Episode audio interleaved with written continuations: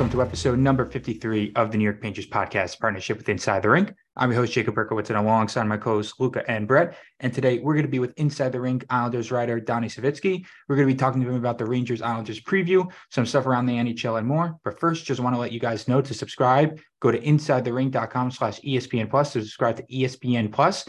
Go watch games and more there, and let's get to it. And we are back. Donnie Savitsky, our guest, uh, Inside the Rink Islanders writer. How's it going?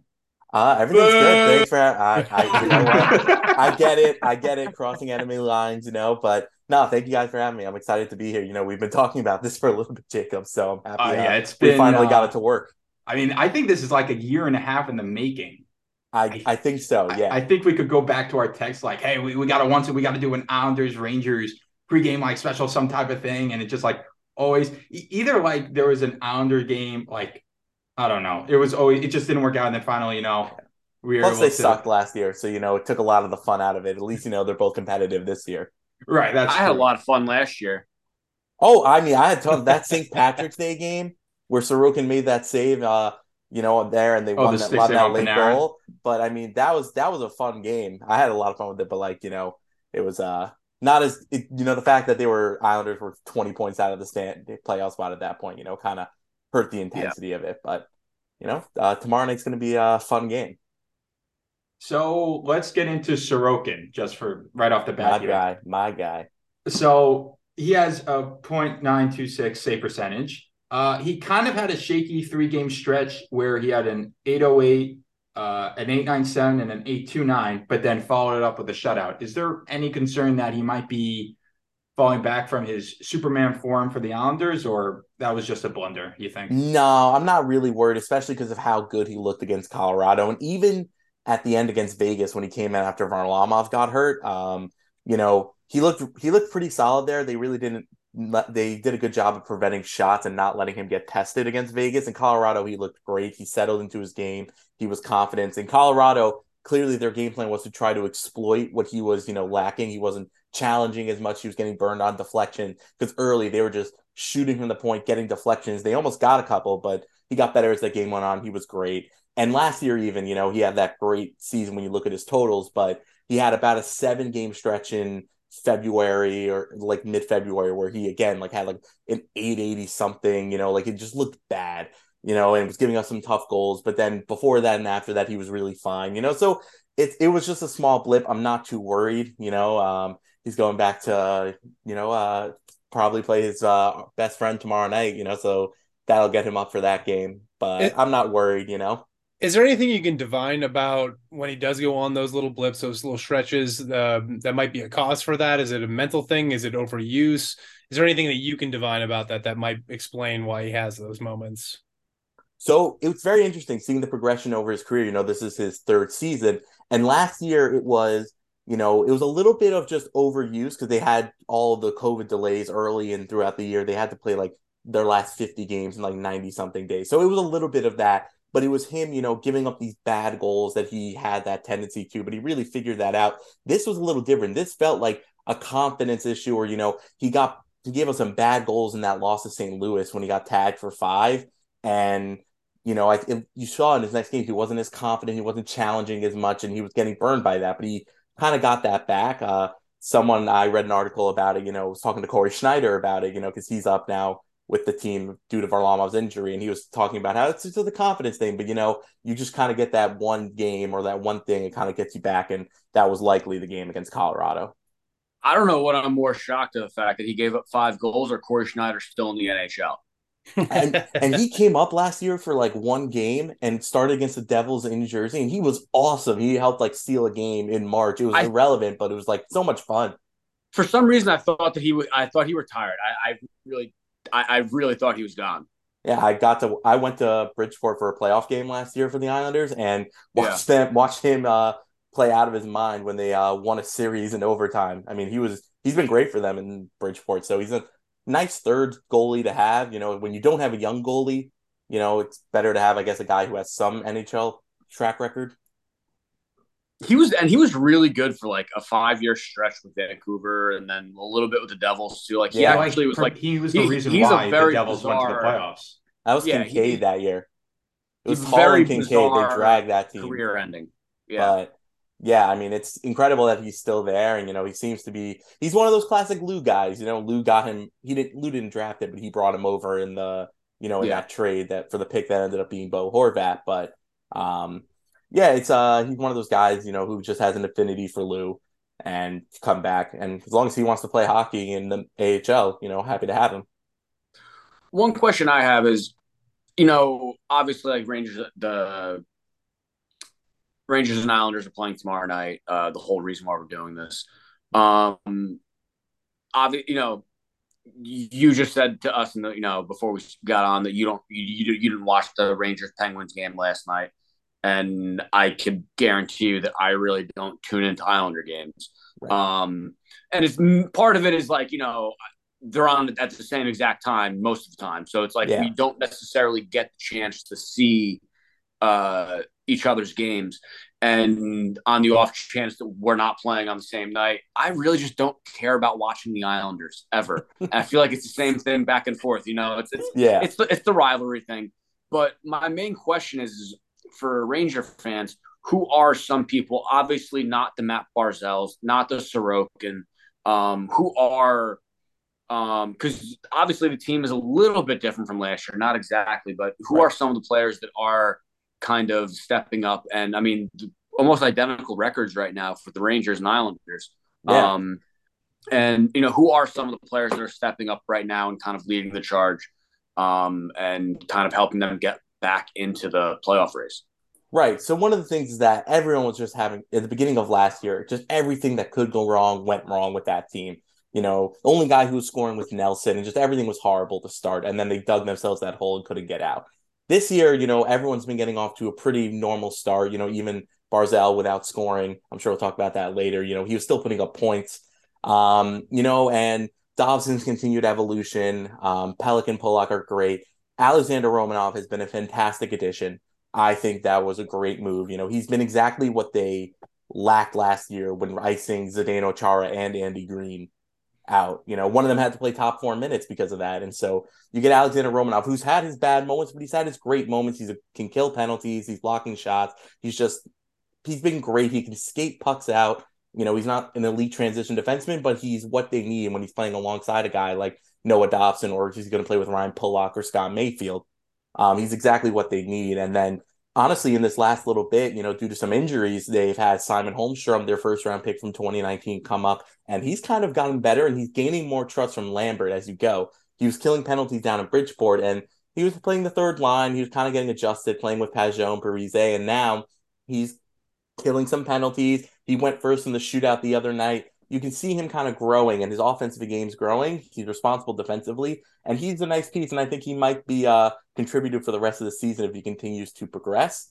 Um, you know, and look, Anders Lee's had a better start to this year. Brock Nelson's been awesome, as he was last year, and he has been for a little bit, pretty much ever since Trotz took over, got him back to being this awesome two-way center who can score. Um, and that's really the thing, you know. It's a lot of the guys who were productive before for this team are being productive now. Zach Parise, I love him to death. I feel like that man should have always been an Islander. You know, now watching him the last two years, he's putting up, he's going to put up fifteen goals, forty-five points on your third line, killing penalties, playing power play two minutes. For a leagueman guy, you can't ask for any less than that. But it's really been a lot of the same guys, and the people who have come in have been great, and they've been adding to this lineup. So really the only guy who I'm, the two guys who I'm like, wow, they really are just declining is Josh Bailey. Unfortunately, is just he's he's cooked at this point. It just doesn't seem like he has it. He was a great Islander. Uh, happy he got to a thousand games. It's, he's had these great moments. And then Anthony Beauvillier last year just had a horrible year, and this year he's just struggled to regain it. He's looked better in the last month, but it's still not where he was. You know, when they were making those playoff runs, he was a great player for them. The one player you mentioned, Anthony Beauvillier. Uh, I don't remember if it was you who told me this or someone, another Islanders fan, but basically from what I was told, I don't know about this year, but from the last past years, he's kind of the pre fifty goal Chris Kreider, where he's so fun to watch, but he's just so inconsistent. Is that kind of a fair comparison? I mean, they have totally different playing styles. That's not what right, I'm saying. I'm just, right. I'm just saying the, you know, the interest you have in them, you know, like, with right. Kreider for ten game stretch, he scores like eight goals and looks like you know, a top thirty player. And then like later on, he's like, is he even on the ice? Is it, is that a fair description of Beauvillier? Or I felt like there was a time where that could be, you know, in like, again, when he was first coming up in the league and, you know, those twenty twenty and twenty twenty-one runs, you know, in the bubble and then those series against the Lightning, those years I would say, yeah, that was him. You know, he had these amazing moments. He was great in those playoff runs. I mean, he scored the biggest goal in my lifetime as an Islander fan, that game six overtime goal against Tampa that just made me lose my mind. Um, you know, he was great. And unfortunately, he just, something happened last year. It was just kind of a crappy year, but you know, this year he just hasn't been able to regain it. I, I have a little bit of optimism left because he's just looked better. He's created a little bit more, but it's just, it's tough to see, you know, because he's turning into that guy who's like first round pick, had the talent, showed some results, but you know, ultimately won't pan out with the team. And th- that's just tough for a guy, you know, who has these great moments with the fan base.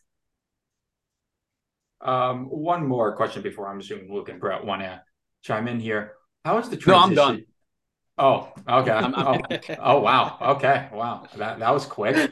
Um, um, how's the transition been from Trotz to Lambert? Um, because well, it's kind of a two-parter, actually. The the first question right. is, is how's the transition been to Lambert? Is there a little more extra offense than there was with Trotz? Because obviously Trotz was defense first. And then the second question I wanted to ask is, obviously, we as Rangers fans, I'm sure you have heard, obviously, before the seven-game winning streak, everyone was pointed to, hey, maybe Trotz, go to Trotz if Gallant's not the answer. Right. Um, and that that second one is, do you think it's a good fit? So uh, I'll answer the first thing with the transition. Um, I've been a fan of Lane Lambert so far. I think he's been good for this team. I think, you know, he's kind of what they envisioned. You're keeping a lot of the core elements of the identity of this team, but he has opened things up in his system. You can tell with the way the defense is jumping up in plays, keeping things in, shooting. There's a mindset difference, and it took some time to work through it. You could tell that they were working out some of the old habits that they had with Trotz, and it was kind of wa- funny to watch them. You know, when they had that stretch where they won thirteen or fourteen, you could tell they were great, um, but they've definitely let up defensively, and it's, you know, they're relying a lot more on Sorokin and Varlamov than they were in the past, and it's been good so far, but it's kind of interesting to see, you know, what this is going to be for this team, because as much as the system's been great, there's still a bit of a personnel issue. You know, you still don't have that guy who's going to be playing with Matthew Barzal, who's going to be that goal scorer who can, you know, be there and be on the same wavelength as him. Um, as much as I want Oliver Wahlstrom to be that, he just hasn't been there yet, or even someone to play with the two of them. Um, you know, and even defensively, Sebastian Aho has become an, a, a decent everyday N H L player. And the I never, other Sebastian the other Aho. Sebastian Aho, the I other, must say. Yeah. I will tell you, when they drafted him, they drafted him after Carolina's, the good Sebastian Aho's rookie year, and I was so confused when I saw that. I'm like, I don't understand. I mean, I'll take it. Like, he scored twenty goals his rookie year, but I, I'm so confused until I realized that he is Swedish. The other one is Finnish, um, and very big difference there. But um, he's become a decent N H L player, which I could never have imagined after the last couple years. And you know, they're dealing with a lot of injuries right now. Adam Pelech's out. Palmieri missed ten games, got hurt in his first game back. Clutterbuck's on I R. And Varlamov is going to miss I don't know how long. But it's uh, it's been good overall. You know, I would they're clearly thinking that they're going to be in contention and going to be able to make a move, because just in general, they have a ton of deadline cap space to move. But every single off day, they're sending guys down that are waiver exempt, you know, to accrue cap space. They're putting guys on I R. Lou, who wrote most of the rules for the salary cap and knows pretty much everything, is clearly building up something. They might have fourteen, fifteen million dollars to work with in deadline cap space. So they are clearly prepping to be like, we are going to be able to make a move and not have to retain salary, you know, to be able to lower the price. I don't know what it's going to be. You know, there's still a while. Can I interest you in Patty Kane? I mean, that's that's the easy answer. You know, I... I've been on the Tarasenko. Could I interest you? No, no, no, no, no, no, no, no, no, no. You get out. You get out of there. You want Kane? Kane? Kane is an Islander. That is absolutely Kane. He just feels like an Islander already to me. Tarasenko, not so much. Like, we love Petrano, and kind of Tarasenko's that, but on steroids. So we we kind of want that. So you could have Patty Kane. We'll have Tarasenko. I think it's a fair. I'll, I'll be honest with you. I don't. Yeah, I know. I don't want the Islanders to get Patrick Kane at all. I. I don't. Yeah, I mean, I, I would. I, I. I. I wouldn't. I like. He's he's too good. I, I wouldn't want them to get him. He hasn't even like, been that great this year. No, he's he's on a terrible Blackhawks. Yeah. I mean, he's I watched he's when the Blackhawks came to town. He looked, he looked awful. But like, you know, you can. I've watched a lot of terrible. He's playing with Anthony in person and on T V in my life. I've seen a yeah. lot of terrible hockey teams. I've seen John Tavares play with horrible line mates. All right, I was watching him play with freaking Alan Quine in the playoffs. All right, um, it was not pretty, but you know there were still moments where you could tell, like, okay, this guy, he's you know it. But Patty Kane, I watched him in person, and the few Blackhawks games I've watched this year, he just hasn't looked the same. But we'll see what happens. You know, the deadline's a while away, but they're clearly thinking that we're going to be hanging around, going to get in, into be in the playoff contention. And they believe that this is a team that if they get in, they can make noise, which was their identity before. Um, and, you know, maybe that could be it this year. But, you know, I feel like I feel comfortable with Lane so far. Um, to see him kind of grow as an N H L coach, to kind of learn the ropes, has been entertaining. And, uh, yeah, it's kind of been fun. But as for my thoughts on Trotz in general and, you know, if he would be a fit on the Rangers, I know obviously the last two weeks has changed everything dramatically. Potentially, but um, Barry Trotz, I will never have a ill, a, like anything bad to say about him. I love that man, what he came and what he did. Um, I will always respect. I will. He will always have a place in my heart. You know, I've never had such fond memories with the team after the worst memory I thought I would ever have with Tavares leaving. I was miserable. You know, it was just it was so devastating. And then to have the runs that they had the next year, the next couple of years, it was great. But he, a lot of people give him flack for being like, oh, he came in, he's too defensive, he's too strict, you can't score goals with him, da da da da da. I don't think that's the case, because his four years in Washington, I think it's a big issue. It's an issue of what he's coming into. He came into an Islander team that was severely lacking skill when Tavares left. You know, I mean, Barzal was great, Brock Nelson, he helped, you know, get back. Anders Lee was there, Beauvillier. There really wasn't much high-end skill there, if at all. Um, and he knew that if this team's going to be competitive, you have to create an identity, and their identity is going to be goaltending, defense. We're going to play you hard, and we're going to grind these out, you know, because they had Cizikas, they had Clutterbuck, they had Martin.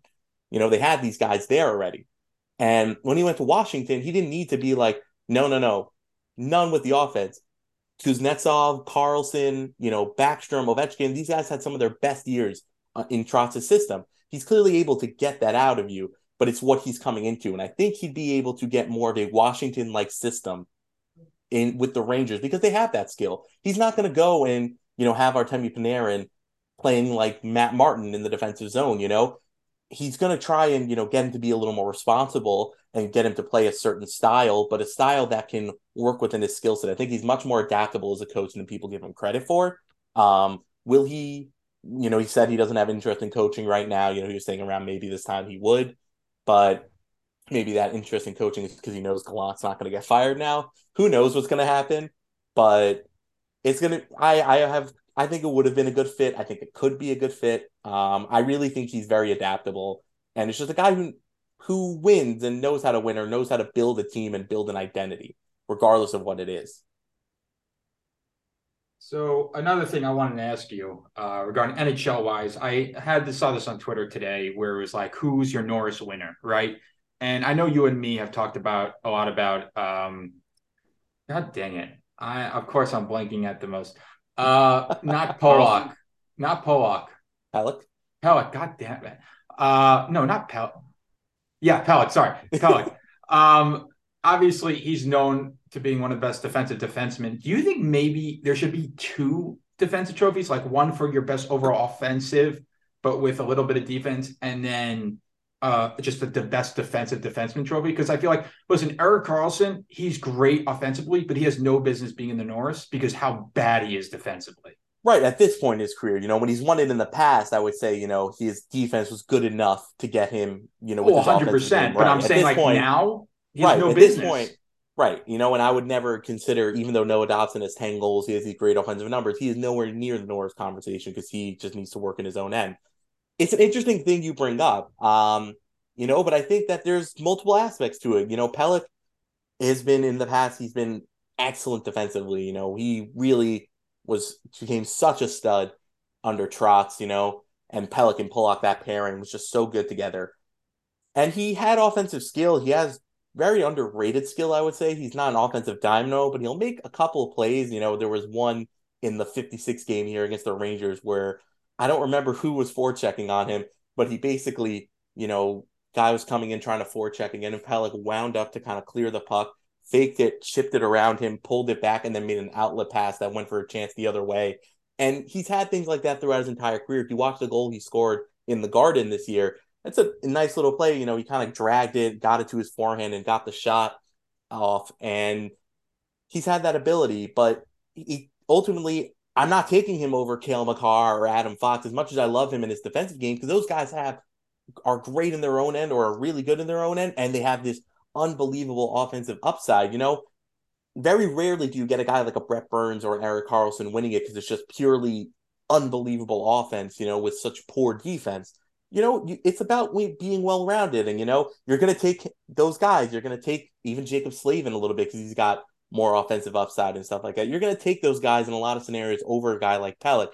So it could be good in terms of just trying to recognize those defensemen, but in terms of the Norris, I think it's a fair criteria. I think the best defenseman in the N H L gets it. You know, Cale Makar should be winning the Norris. Adam Fox should be winning the Nor- Norris, you know, over the last couple of years. Right. I, I think I have, maybe no. I have a question for you. Sorry. Uh, yeah, you're fine. Um, where does Car- Carson uh, Soucy or Saucy? Saucy. Saucy. Uh, we changed the name. Car- Sauce. Sauce? I'm I'm kidding. It, it has nothing to do with you. It was a, ah. it's, a, it's a stupid joke from our last podcast. Mm. Carson Soucy. I, um, I mispronounced his name once, and now they're gonna ah, never going to hear well, that. Yeah. I mean, have you, you see, I mean, you saw that Steve Dang all those years ago confused Nick Robertson to being a defenseman, and he doesn't let himself hear the end of it, or neither does anyone else on his podcast. So it's only um, it's only responsible of you guys. I, I, you know, I do. Oh, oh you, sorry, you go, no, Brett. No, Brett. You go. You go. I'll say I have an I have an actual question for you uh, that that I see in the notes that uh, Jacob wanted to uh, get to, and that's: is Barzal the most talented player in the game who can't score? There we go. There we go. All right. No, I I, I would put Kako on him head to head. So here's here's the thing with Barzal. It was weird when he was starting the year without a goal, especially because he was scoring. He was like shooting. He was getting chances. It was the longest goalless streak of his career. Those twenty, you know, whatever games it took.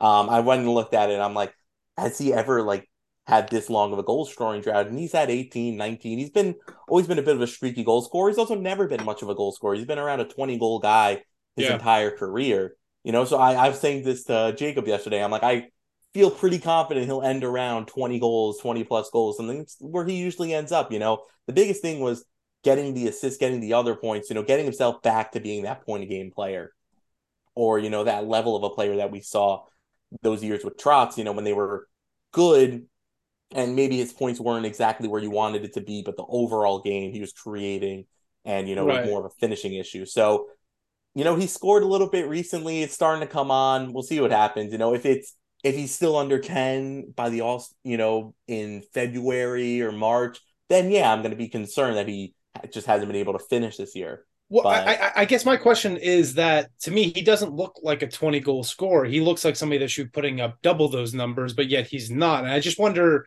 you know, because I don't get to watch him a ton, but every time right. I do, he stands out to me, and I'm like, man, this guy should be putting up, you know, more than just assists. Uh, and I, and so I'm just curious if you have any insight into his game. Is he is he snake bitten, or is it just that he doesn't he, he prefers? Does he, does he defer too much like Panarin often does? Is he is it that that's going on? Well, right. You know, why would, is it? I would say it's more that. I would say it's more, you know, he defers. He looks to make that pass. You know, he's he'll get in the zone. He'll create space. He'll get himself into maybe a fifty-fifty decent chance. You know, he could shoot it. Maybe doesn't have the finishing ability, and he's like, you know what? I'll try to stop. You know, because he has this great edge work and get the guy to overcommit. I can make a pass while not moving and do that. And I think there's you still need to work that out a little bit of his system. It's kind of a little bit where he was his rookie year. You know, it's funny seeing the progression of his career. You know, he went had his rookie year. You know, Trotz came in, w- was working on all this stuff. It was very interesting to see. You know, he was really struggling with it at points, and then now to kind of go back. You know, I feel like he's trying to learn a whole new style. Of trying to be like, okay, yeah, I can create, I can skate in circles, but I also got to look to shoot. Um, and you saw that at the end of when he was, right before he scored his first couple goals, those games, he was really he was doing that a lot more, especially late in games. He was like, all right, I'm done with this. I'm just going to go shoot. And then he would hit a post or a great save, you know, and rebound. So it's a combination of that, but it's more an ideology. He's looking to set up and try to get a guy, which is why, you know, getting that guy who can finish with him is oh so important, because he needs to be able to create. And, you know, if he's going to create, he needs someone who can help finish that. Right. Uh, another question I got here, which it's actually kind of the perfect podcast episode to do this because this has a lot to do with the rivalry games. What do you think about the eighty-four game schedule that was kind of out there? So I'm going to plug myself here. You know, I've been making videos on TikTok about after every Islander game, but one of the things I made after the last Islander Ranger game was about how stupid the N H L schedule has been in terms of matching up rivalries. And I proposed a solution. And my solution was not to add eighty-four games, which you can do if you want, was to just cut the out-of-conference games in half. You know, you don't. I don't need to play, you know, I, yeah, it's fun to watch Connor McDavid play the Islanders twice a year and know that he's always coming to the building. But at the same time, I don't need to see them play, you know, the Arizona Coyotes twice a year. You know, it's, I'd rather get a guaranteed six divisional games against every opponent in, in your division with half the game, and then know that every other year you're seeing those Western Conference teams, you know, to alternate. You know, this year Edmonton comes to the Islanders, next year the Islanders go to Edmonton and stuff like that. I'd rather that. Cut that in half. The math works out perfectly. You'd have forty-two division games spread amongst the seven teams. I think that's the better solution. If you want to go to eighty-four to make the math work differently, I guess you could do that, but I'm in favor of more, and those six rivalry games and less out-of-conference games sound more appealing to me. I, I agree. So, yeah. so being – I, I, I like logically – what you said makes a ton of sense, and I agree with you. But if I'm going with my heart, being a New Yorker who lived in Los Angeles for ten years, I always counted on the Rangers coming and playing in Anaheim right. and in Los Angeles. And it was awesome because I moved out there right around the time that it was guaranteed that they would be going out at least once a year to each team. Right, when they um, change. Yeah, so it, it, I I think it was around the time it changed to that. So it's just like, you know, for me, I always loved it because I literally went to, I mean, I, I've been to Anaheim and L A probably as many times as I've been to the Garden in the past, like ten years. Mm-hmm. Um, and it was always, I think it's, I don't know, it, it, I'm, I'm I'm a little, I guess, uh, you have more of an emotional connection the, to it. Yeah, no, I've I've I've got I've got a soft heart for the fans for in like in out of market regions, right? When they count on their team to come at least once a year. So that that's one thing. And I but I do get what you're saying. So it, it you know uh, I'm not going to really like argue that point. One one thing that I did think was interesting was that they were thinking about expanding the playoffs into the sense of like how the N B A and M L B do like the wild card games, mm-hmm. um, which. I, at first, I'm not really in favor for, but you know what? If it makes the league money and if it makes the league get out of uh, this debt that they accrued right. because of the COVID years, I'm all for it. Okay. Um, I was in my, so my brother was throwing out to me that, you know, they had all this, uh, the possibility of like adding like the wild cards and everything. And I was like, you know what would be really interesting? Because if they do that, I think they said that they're going to go – I could be wrong, but I, they, I think they said they're going to go to just one through eight again in each conference. Right. Um, that would be the ideal. Which would be ideal. For me, the ideal of all ideals, I would love to see this happen. It's never going to happen. It happened long ago, uh, one through sixteen. Um, one through sixteen isn't going to happen. They're not going to mix and match the East and Western Conference, although I think that'd be – unbelievable to see. That'd be um, brutal for the Rangers going to California back and forth I, and then going right, for round two like that. I know when like in like the seventies and eighties, the Islanders played yeah. like a first round matchup against the Kings. I'm like, who thought that was a good idea? Like, you know, yeah, it's but you know the thing Luca is, does. Like, I, I, I think I think it would be a great idea. I think it would be a great idea to um like just open up the league more, expose the league more to more players in different markets. Um. You know, like Connor McDavid's stuck in the Western time zone. How great would it be if we got a Connor McDavid, Sidney Crosby first round matchup? I don't know, just throwing it out there. Right. You know, and it's just it's just shit like that that I think the N H L just doesn't really think outside the box with. even if you don't want to go one through sixteen. You're asking Gary Bettman to do a smart move here. I that's on you, man. I'm sorry. Be creative. That's no, the no, thing. No, it's the creative aspect of it. That's the I'm thing that's frustrating. There's no creativity one, in their ideas. One through sixteen is never going to happen, really, most likely. That's fine.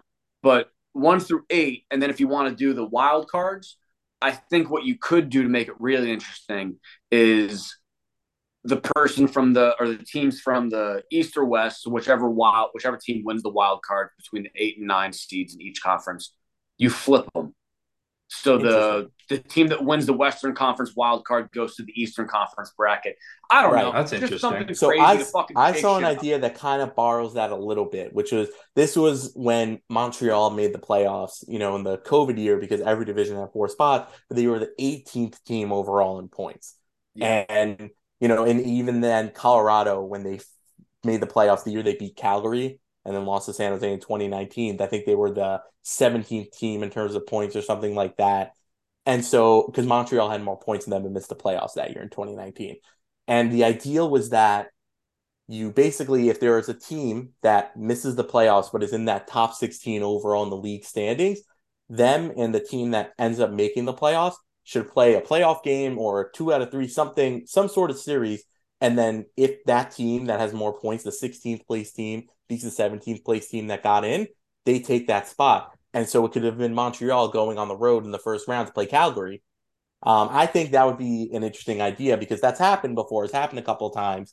And, you know, people have just been annoyed at that aspect. Like, come on, like this team, you know, they're playing in the Eastern Conference. They had ninety something points, but a team, you know, kind of last year, almost what happened with uh, the West a little bit. You know, they had all yeah. those teams at the end dogfighting that were near one hundred points. And then, you know, you had Washington cruising in.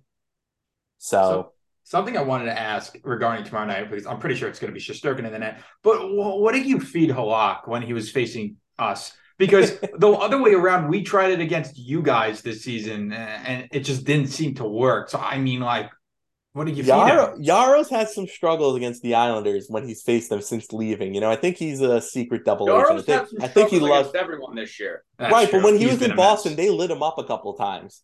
You know, and especially that year, that, you know, East Division year where they were playing each other eight times, he played a bunch of those games, and the Islanders did pretty well against him, and even last year in Vancouver.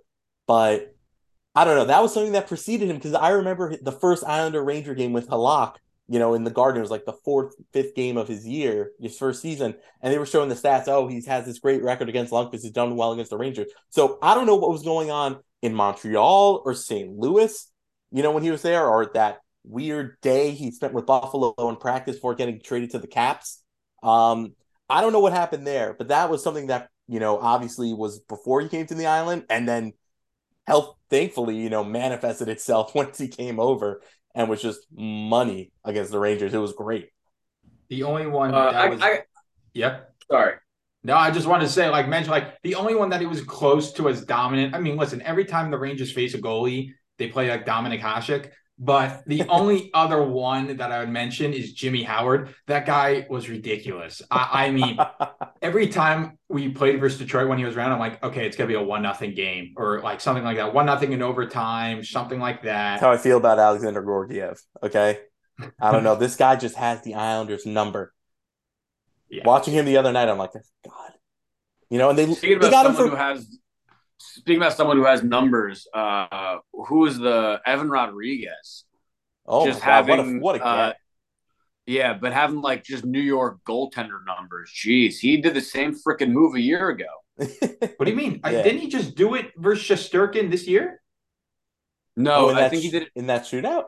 Was it? Was it this did. year? Yeah, I think he did. Hold okay, on. yeah. I so he did the same move this year. It wasn't last year. Sorry, it was this year. That was filthy. Uh, Yeah, no, it, it was. Oh, it looks like Brendan Hoffman lost multiple teeth in the World Juniors, so that can't be good. Bleeding all right. over. New, it's all right. Get a couple of fakes. It's all good. They have they have veneers, um, for a reason.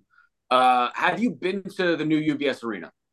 Oh, I've been numerous times. I got to go to the first game last year. I went to about ten games this year. I think I've been to like six or. Oh, and then he scored a beautiful already. goal. How about that? He came back and scored a beautiful goal after that. Well, well, he's a he's, a, he's just a beautiful baby.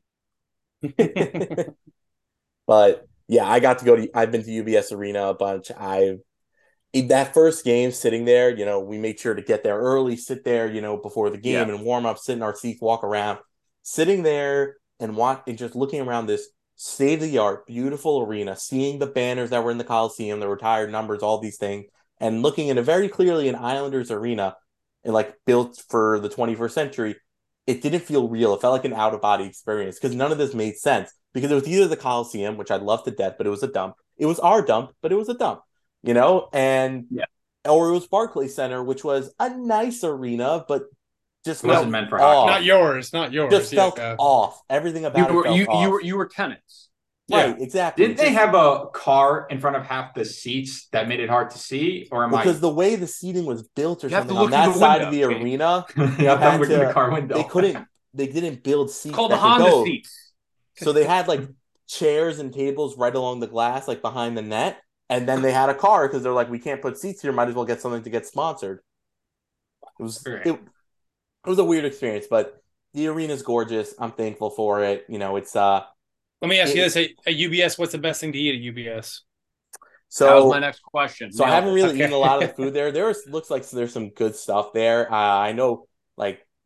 the Blue Line Deli and Bagel, like this Bagel Boss, um, you know, in Jericho on Long Island, you know, they have a place there, you know, and Shaq's Chicken, you know, he has like a fried chicken business. And so they have something there. Those stuff looks delicious. So I would say something from that range. I haven't honestly really gone for the food.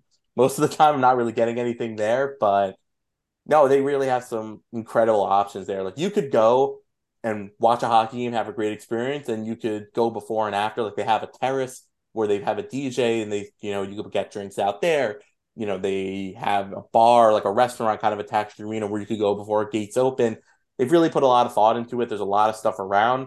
The only situation that was really awful at first and has gotten better, you know, just because you kind of deal with it, was the parking.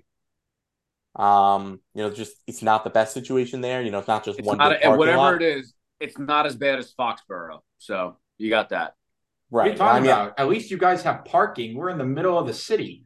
Yeah, but you're literally on top of Penn Station. Yeah, I was just saying there's trains in every. That's right. That's right. Okay. I, I they, would not. They built two. They built two stations, like train stations, you know, for the Long Island Railroad to come. You know, one right next to Reno, one a little bit further. So they've been able to figure stuff out. They're finally full, you know, service now this season. So it's gotten better. Um, but I, the arena just it means so much to like the fan base and to me, like.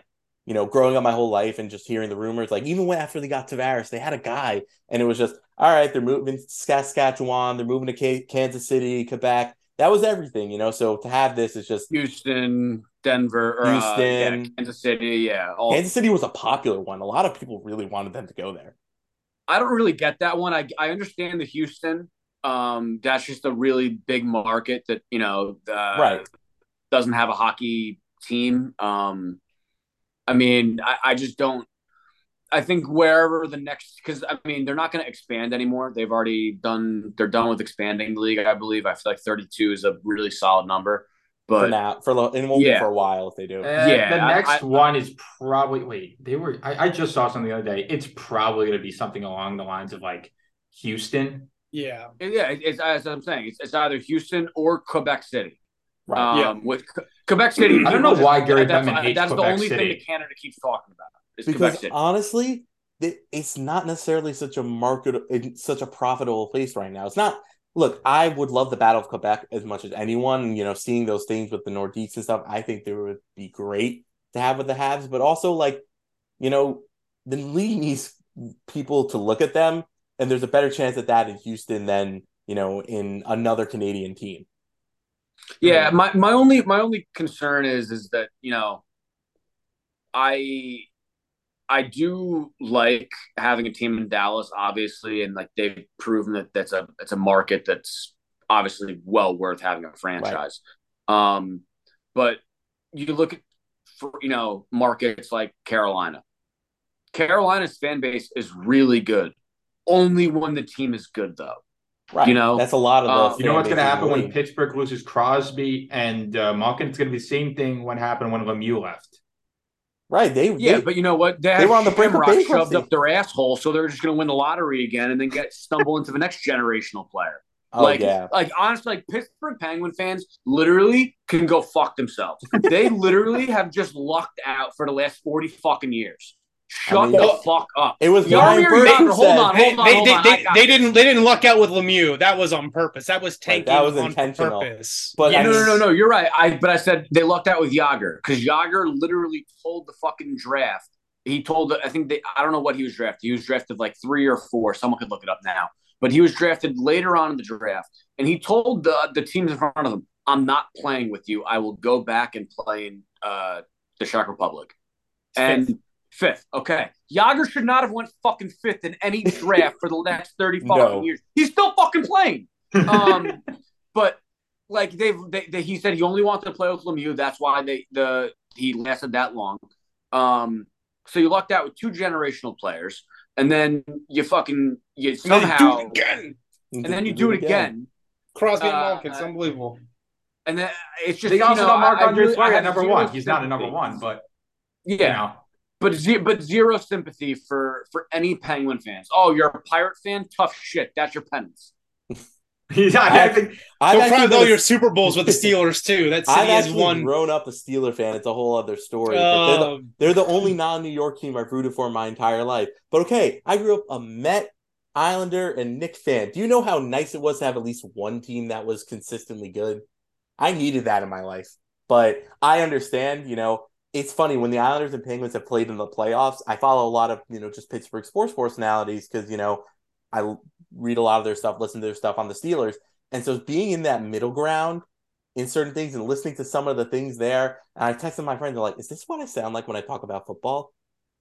Like, I just want to know, is that what I sound like when I talk about the Steelers or I complain about things? Because I would like, because I'm like, I'm getting fed up with them. How was the calls during the Islanders? I, I remember watching a few of those games. Like the P- Penguins, they couldn't do anything. The Islanders were shutting everything down. Um, how bad were the calls in this series? I, I'm not saying like, oh, the N H L has it for Penguins fans. Like they love them like to death. But I'm I'm just asking out of curiosity. It really, it felt like, you know, the way people were talking about it is that the Islanders were getting away with bloody murder every game, which like, I understand, you know, you have the reputation as the hard, grinding defensive team. Like, you're going to be like, oh, they're just cheap shotting you and running the goalie and stuff like that. And I didn't think, you know, that was really the case. I thought, you know, both sides were starting up stuff equally and, you know, people were getting penalized for it. But there really wasn't too much controversy in those games. You know, there wasn't like an offside call. The most I could remember was game three in twenty twenty-one. Brandon Tanev scored a goal that could have been a high stick late. You know, in this crazy five four game. But that was about it. And even then, it was kind of like, I don't know. It's a weird angle. You can't really tell. But, yeah, I yeah, don't we know. Had the, we had the Gensel goal where it went off his foot. Oh, that was... He, listen, it was gorgeous. I'm I'm not I'm not going to deny that. Yeah. But that was high stick. I It was it was really close. I mean, I was just... That game was miserable for me. That rest of that... Those last three games of that series were miserable for me. I just wanted... I just wanted those guys. You were already like you had a pretext sent to me. Not even no. that. It's just I just the moment Crosby went down, I'm like, oh no. Because I have I have said this for years. I, I have said this, I will always say this. As long as Sidney Crosby is playing games for the Pittsburgh Penguins, I don't know how, I don't know why, there's going to be some weird voodoo magic that he will just he'll always be great. They'll always be at least a playoff team. Like, he just has something about him. He is terrifying whenever he touches the puck. He's the only player I feel like that because he can be skating backwards towards his own goalie, ring the puck around the glass, knowing that there's a little bit of an issue with one of the stanchions, and it's going to hit that, bounce right to Gensel coming on a breakaway. They're going to score in overtime because he's just done everything like that in his career. He's just, he's terrifying every time he touches the puck. I'm like, Maybe, McDavid, maybe you should tell Keandre Miller that instead of having him pinch in the neutral zone last night. Uh, that was bad. That was bad. Uh, you know, trying. Yeah, that was really, that was really bad. bad. That ended up being the game-winning goal. Yeah, I mean, it was. It's been. Uh, he's been. Miller loves to pinch at the dumbest times, guys. Just throwing that out there. It's hey, gonna happen. Give it's him gonna credit happen a though. Lot he's done. He's done like much him. Better. The past ten games. No, look, I love him. I love him, but it's like my biggest bone to pick with him. Like tomorrow, he's gonna pinch when like Barzal has a full head of steam at some point in the neutral zone. I don't know. Who's the winger for Matthew Barzal now? Aren't they playing like musical chairs or no? Oh, with him? Oh, no. It's been Wahlstrom with him for the last little bit, and now... Okay, so Wahlstrom's going to come from the side. Miller's going to pinch. He's going to pass it to Barzal, breakaway, and... You know yeah. what's going to happen, because this is what happened the last two times they played in the Garden. There's going to be a play that probably should have been a penalty on Wahlstrom late, and then the Islanders are going to score immediately after. Oh, gosh. That's that seems to be the theme. Nah, it's gonna be it's gonna be a Kratzoff and Wahlstrom showing tomorrow night. The two thousand. Oh yeah, yeah, yeah. yeah don't just, forget, don't just, forget about just the young the young wingers. What I loved about that yeah. actually is not not them, but I loved when the L A Kings and the Rangers went into a shootout, and it was Lafreniere versus Quentin Byfield, and they That's both fun. scored. And Lafreniere like went like number one to him, like when he passed Quentin Byfield. That like that type of stuff is so good to see. They like, need we don't that. Get enough the of league it. Needs that. They need characters. They need personalities. As much as I love, you know, that there it, the classic cliches, you know, ah, uh, you know, we got our legs under us, you know, good shift out there, you know, just got pucks in deep and really worked it well.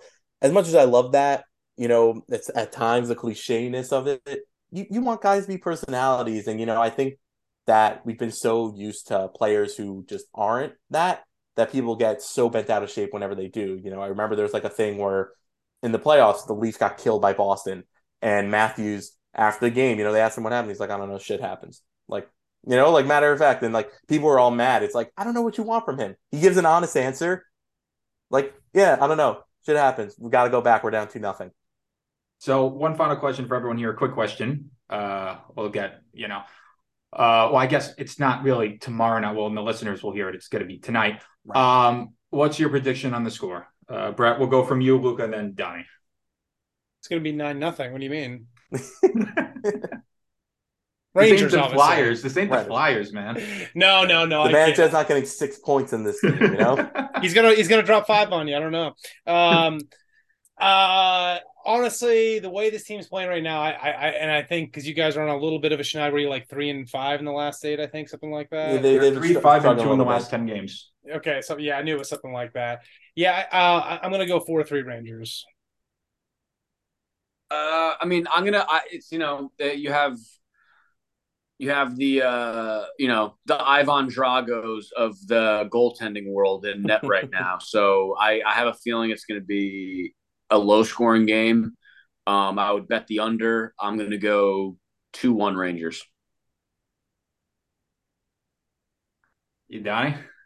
I think, you know, similarly, the Islanders have had good success against Shesterkin throughout his career, so I feel like they can get three past them. I'm feeling a three two type thing, you know, another yeah. just another type O T thing. Or regular. I, I think I think this has got regulation, you know, and you it's mentioned got a regulation the, where, like as you said, Wahlstrom does something and they score with a minute left, three right? To two. Exactly, you know, I mean, if it's two minutes left in your own defensive zone, just watch, just make sure the ref is watching Wahlstrom. It might be two. If the Islanders, if the Islanders win, it's going to be one of the. Freaking senior citizens from New Jersey that Lou came over. Oh, no, no, no. I tell you exactly who it's going to be. It's going to be my boy Hudson Fashing. Hudson Fashing. Who the Fashing. hell is that? Yeah, who the who hell is, yeah, I have no idea for fun who the hell is that. Listen, exactly. I walked I, I, exactly I tried to get the point. N H L. Exactly but... my oh, wait, wait, wait. Has he scored his first N H L goal yet?